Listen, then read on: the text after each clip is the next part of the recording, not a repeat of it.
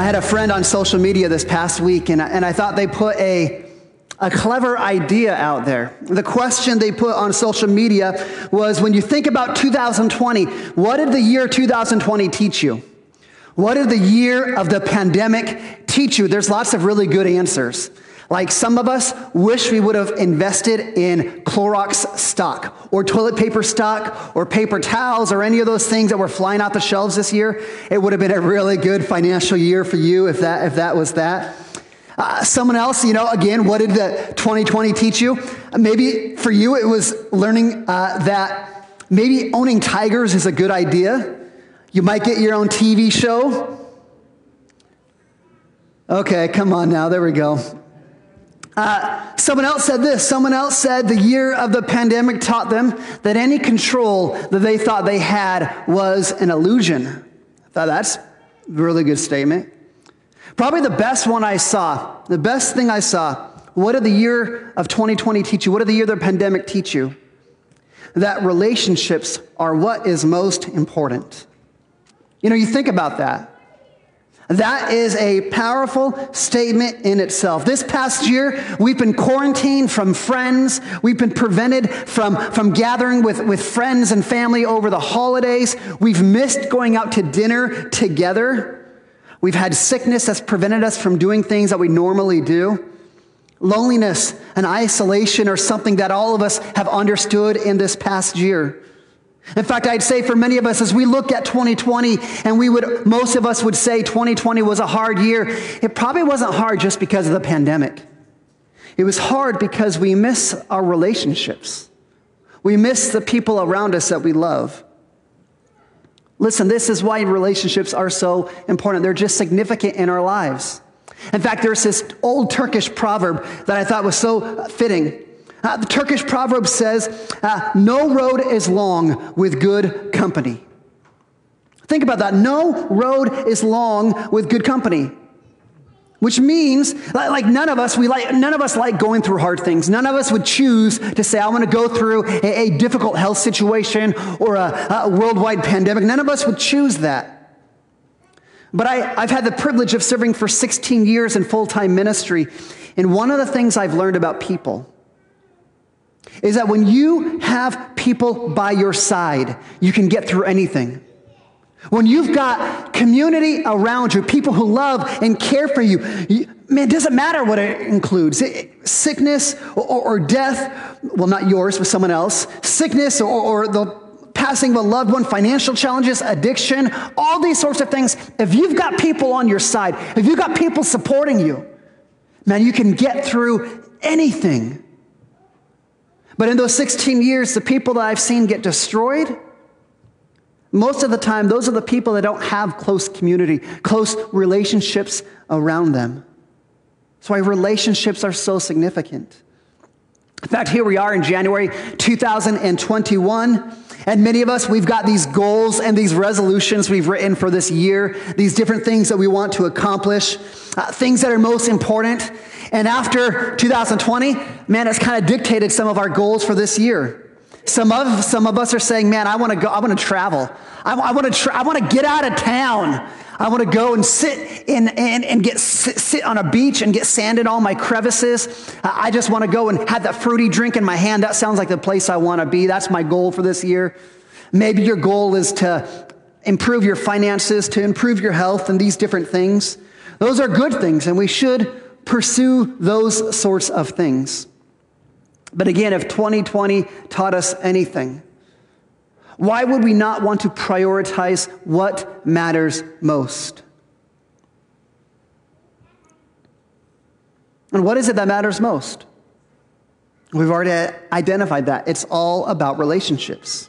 So if, if, if we're trying to focus on what matters most, why wouldn't we figure out how to improve our relationships and maybe develop some new relationships in twenty twenty? Or excuse me, twenty twenty-one. Because the heart of our life is in our relationships. The heart of our life is all in our relationships. Here we are starting a new series today here at Restoration. The past couple of years, when we get to January, we've always taken January to, to look at a series that's focused on uh, intentional growth, on discipleship, helping us set some good goals for the upcoming year.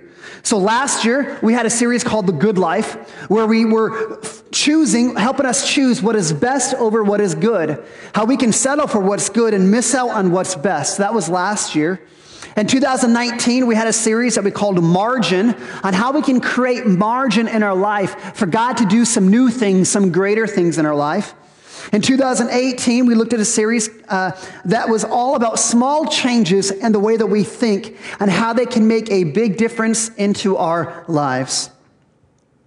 And here we are, two thousand twenty-one, still in the midst of the pandemic. And our series this year is going to be, it's all about relationships, where we're going to have an opportunity over the next couple of weeks to, to, to grow in our relationship with God, to grow in our relationship with others, with those around us. Our text today that Jacob read for this morning was Mark chapter twelve.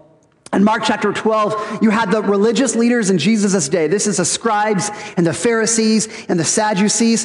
And they're having all of these religious arguments over what's right and what's wrong. They're having these arguments. In fact, you saw in Mark chapter twelve, verses thirteen through seventeen, these religious leaders, they're arguing about whether it is right or wrong for religious people to pay taxes to the government. That's their argument. Verses eighteen through twenty-seven, these religious leaders are arguing about who's going to be married in heaven. What does that look like? And in these arguments, there's lots of opinions. Things probably get a little bit complicated. Uh, people begin to get a little bit nasty with one another. In fact, you kind of hear what they were arguing about. You could almost think that text was written in our day and age today, right now, right? I mean, we're not arguing about those specific issues, but what is it we're arguing about? We argue about whether or not it's right for religious people to have to follow a mandate and wear a mask. We argue about whether our uh, politician, our candidate, is more godly than the other person. We're having these same arguments in our day and age. And it's in the middle of these arguments that this is what happens. It says, Mark chapter twelve, verse twenty-eight, "The one of the scribes came up, and he heard all the disputing. He heard all the arguments. And he saw that Jesus was answering those questions well. And so he asked Jesus this question. He said, 'Which commandment is the most important of all?'" Which of God's commands is the most significant? Now, that's a big statement. In just the first five books of the, uh, of the Old Testament, Genesis, Exodus, Genesis, Exodus, Leviticus, Numbers, Deuteronomy, there's over six hundred thirteen commands. Commands that say, "Thou shalt not," we're familiar with those. "Thou shalt not do this," "You shall not do that." Commands like, "You need to do this," "You need to do that." In the gospel accounts, Matthew, Mark, Luke, John, there's over fifteen hundred commands. So when you look in Scripture, there are thousands upon thousands of commands that God gives us. And here you've got these religious leaders arguing about these trivial issues. And finally, there's this question of substance. "Okay, Jesus, out of all these commands, which is the most important?" And Jesus never hesitates in his answer. He never hesitates. He says, verse twenty-nine, "This is what's most important. Hear, O Israel, the Lord our God, the Lord is one. And here's the commandment." Verse thirty, "Love the Lord your God with all your heart, with all your soul, with all your mind, and with all your strength." Jesus said, you want to know what's essential, you want to know what's most important, the most important command for us is to love God with all of our heart, with all of our soul, with all of our mind, with all of our strength. In fact, if you have a Bible in front of you, I would encourage you in your Bible to underline the word love. Because it's significant that, that Jesus says to love God. He doesn't say believe in God. He doesn't say just, just believe in God. God's, God's not looking for just a general belief in who he is. He's not looking for a casual relationship. He says you are to love the Lord your God with all your heart, soul, mind, and strength. What's most important is that we actually love God. Now, we have a conversation about love, and it can go a number of different directions. One of the things I've learned in my lifetime is, is, is concerning love. Love at its very basic, at its very base, is not an emotion. Yes, there are very strong emotions tied to the word love, but at its core, love is not an emotion. Because if love was an emotion, then we'd find ourselves constantly on this roller coaster going up and down. We're one moment, one moment, man, everything's good, and we're so we're so loving, we're giddy with how we feel about God. And the next moment, we're on the downside of the roller coaster. We're like, man, this sucks, this is terrible, I'm frustrated, this drives me crazy. If love was an emotion, man, we'd constantly be going up and down. There'd be no dependability in our relationships, because every moment, how we treated those that we claim to love would be depending on how we felt at any given moment. See, love is primarily not an emotion. Love is a choice. Love is a decision that we make again and again and again. Love is a choice that we make over, over whom and what we will allow to be important to us. That is what love is. And it's based on that. When we make this decision again and again, I choose to love you. When we make that decision again and again and again, at that point, love becomes something we actually do. And so Jesus, what's the most important commandment? He says to love God with all your heart, soul, mind, and strength. How do we do that? How do we, how do we love God? The Apostle John gives us an answer in First John chapter five. He says, if you're going to love God, we need to obey his commands.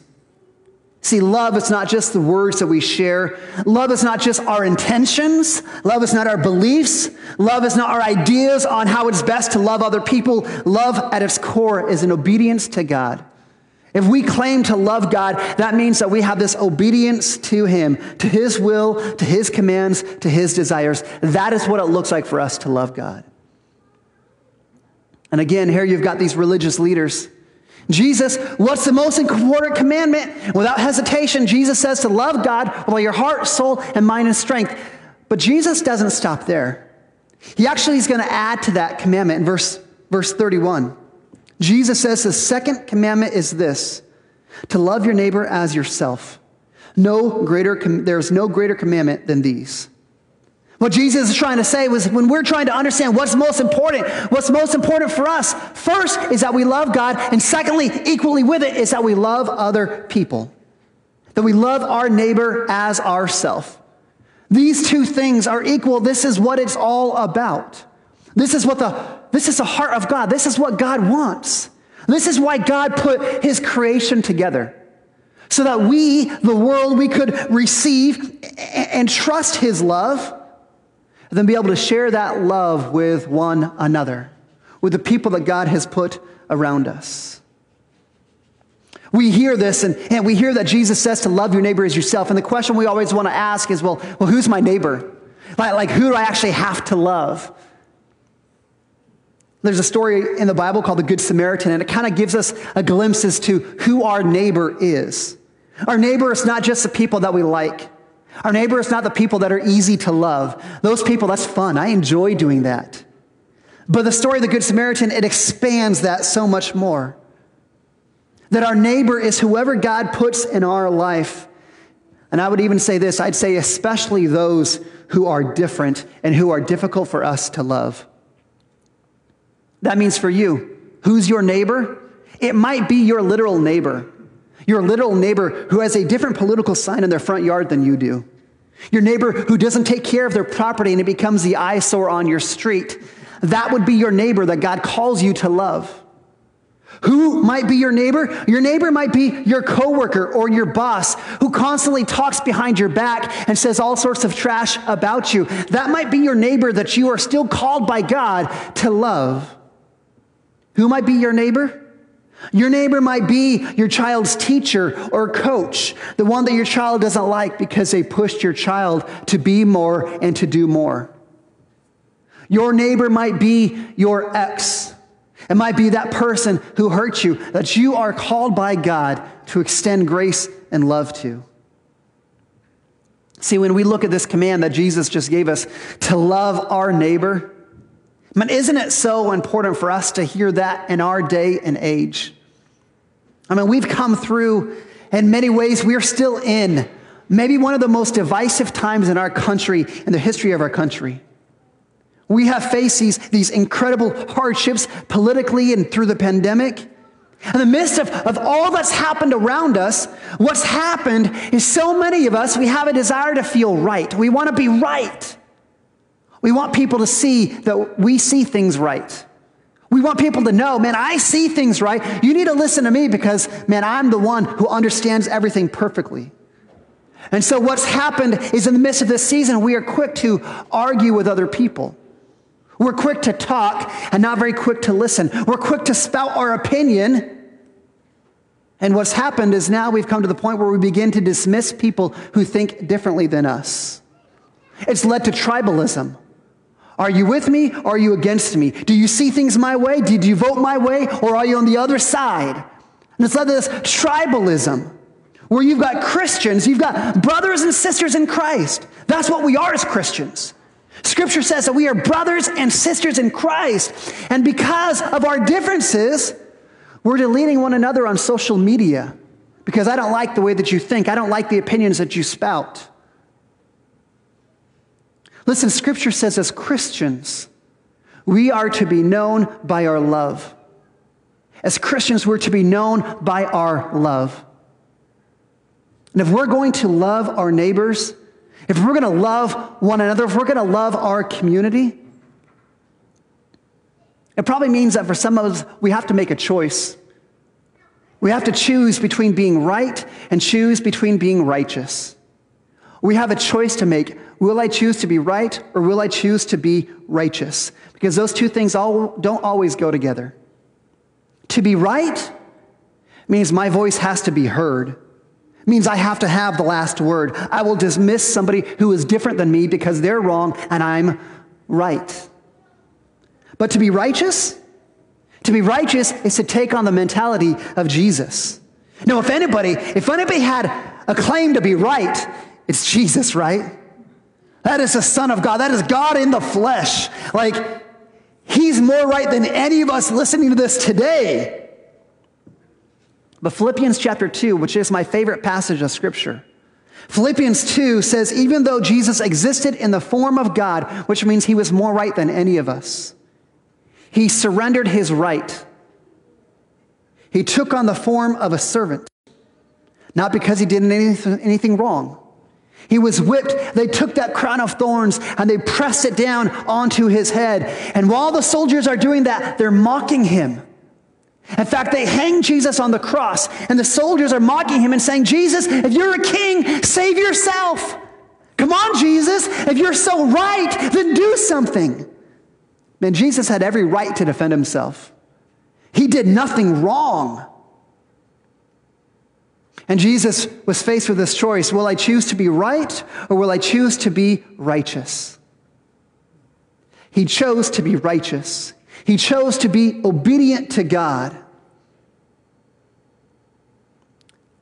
Maybe that's just a word for us this morning. Are we more focused on being right, on being heard, on validating our thoughts and our opinions and our convictions? Or are we actually choosing to be righteous, to actually show love and concern for those people around us? See, here's, here's a big idea.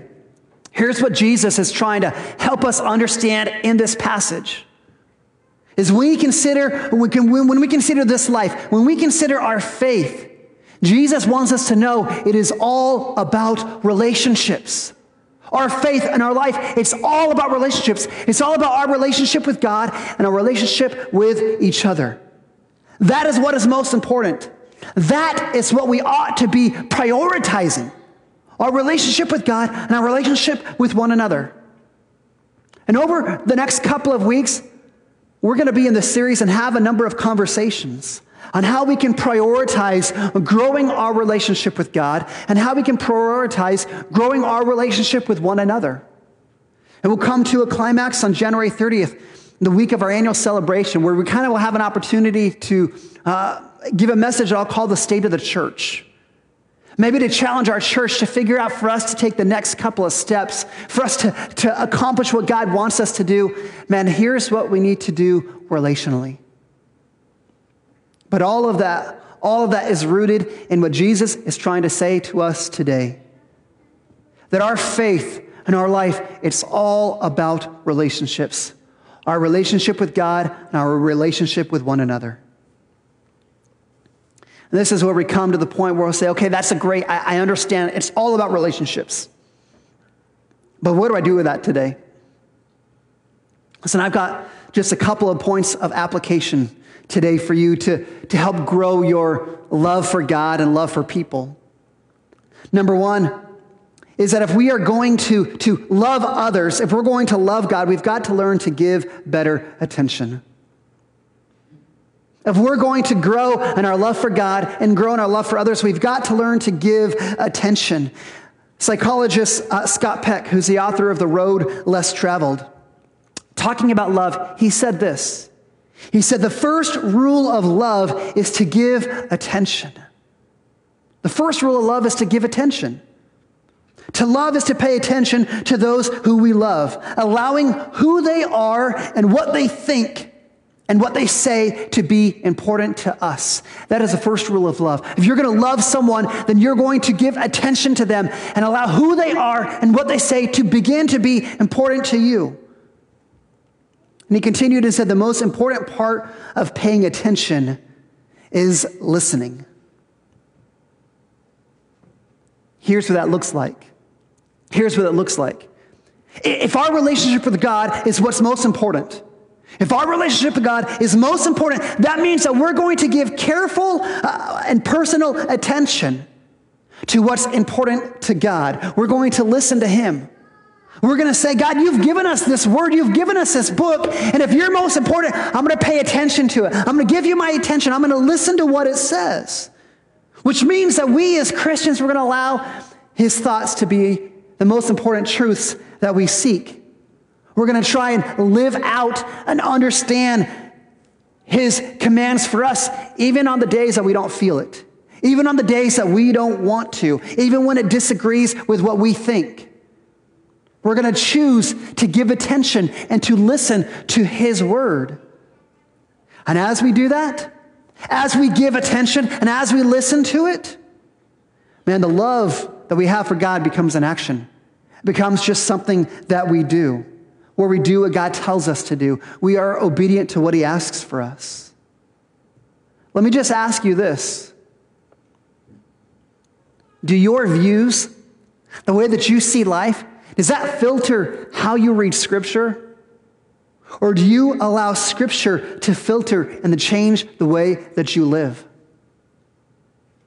Are you actually giving attention to God and to His word? And allowing His word to be the truth for you to seek, to understand, and obey. Listen, if we're going to love the people around us, it means we've got to begin to give attention to them. Which means if we're going to give attention to the people we claim to love, it means we've got to start talking a little bit less and listening a little bit more. We've got to take an interest in other people's life. We've got to hear their story and try and understand why they see the things the way that they do. Listen, this is how we love one another. This is how we influence one another. It's not by talking more and spouting our opinion and trying to convince people the way that we see things. You give them attention. You listen to them. In fact, the best example of this, just from my own life, my story, my dad died when I was nine years old. And after my dad died, there was three men, three men who, who, who mentored me through my teenage years, three men that were, were, were just giant role models for me. And as I think about, I think about those relationships with those men, I can't tell you much of what they said to me. I don't remember much of what they said. But what I remember is how they paid attention. I remember how they took an interest in me, how they cared about what I thought, how they cared about what I said, how they took an interest into what was important to me, how they did their best to, to, to know me. And all these years later, I, I haven't talked to those men in a long time, but I can remember very clearly and very vividly how important those men made me feel. How I felt loved by them because they gave me that attention. They listened to me. They took an interest. They did more listening than they did talking. And those men had a tremendous impact on who I've become. Listen, if we are going to, to, to love God and love others better, we're going to grow in it. If we're going to give God our full attention, we, that means we've got to give God our full attention. We've got to allow, give our attention and begin to listen to God. Not approach Scripture and say, I've got the answer. I'm looking for something to tell me and to validate how I feel. But no, I'm going to allow Scripture to change the way I think and to change the way I see the world. That's the first thing. If we're going to grow in our relationship with God, we've got to, to give better attention. But the, next, the second thing, if we're going to grow in our relationship with God, if we're going to grow in a relationship with one another, if we're going to grow in how we can love God and how we love others, number one, we're going to give better attention. And number two, we've got to believe and experience God's love for us. It's the second way that we're going to grow in our love. In fact, the book of First John chapter four says, we love because he first loved us, which means that our ability to love God and to love others, our ability to love God and love each other, is rooted in us experience God's love for us. And how did God love us? Here's how God loved us. God chose to love us despite our sin, and despite our rebellion against him. Romans chapter five, verse eight says, Christ proved his love for us. Christ proved his love for us while we were still sinners. Christ died for us. See, Jesus had every, I mean, Jesus could have chosen to be right. He could have said, listen, I don't deserve the punishment. I don't deserve to go to the cross. I don't deserve to, to suffer. He could have chosen to be right, but instead he chose to be righteous. He chose to love us. He chose to go to the cross in your place. He chose to pay the penalty for your sin, which means that God chose to count the sacrifice of Jesus on our behalf so that we could be loved, so that we could be forgiven, so that we could be redeemed, so that our eternity in heaven could be secured. Listen, Jesus, God, they didn't love us because we're so awesome. They didn't love us because we have so much to offer. They didn't love us because of all the things we've done for him. They loved us despite the fact that we are sinners. Listen, when we actually experience that kind of love, not based on anything we've done, but based on their choice to love us, when we walk in that love, man, that is what gives us the ability to love God and to love other people. That we can love someone who isn't perfect. That we can love someone who makes mistakes, oftentimes big ones. That we can love someone who views things politically different than we do. Because Christ has chosen to love us, even when we didn't have it all figured out. Listen, we have an opportunity to choose to be right or choose to be righteous. What's your choice going to be? Are you going to be attentive to God and to the people around you, to listen and to know them? Listen, here's the thing about the love of God. It's what I understand about faith. We can't lose our faith in God. When we've placed our faith in Jesus and we've become a Christian, nobody can take that away from us. But if we're being honest, most of us, we're kind of like little kids. You know, with a little kid, as a parent, you, you give them a bedroom, a safe place, a place that they can feel secure. They've got their toys, they've got their clothes, they've got their bed. And as parents, we come in and we tuck our kids in the bed and we tell them they're going to be just fine. And we turn out the light. And what happens?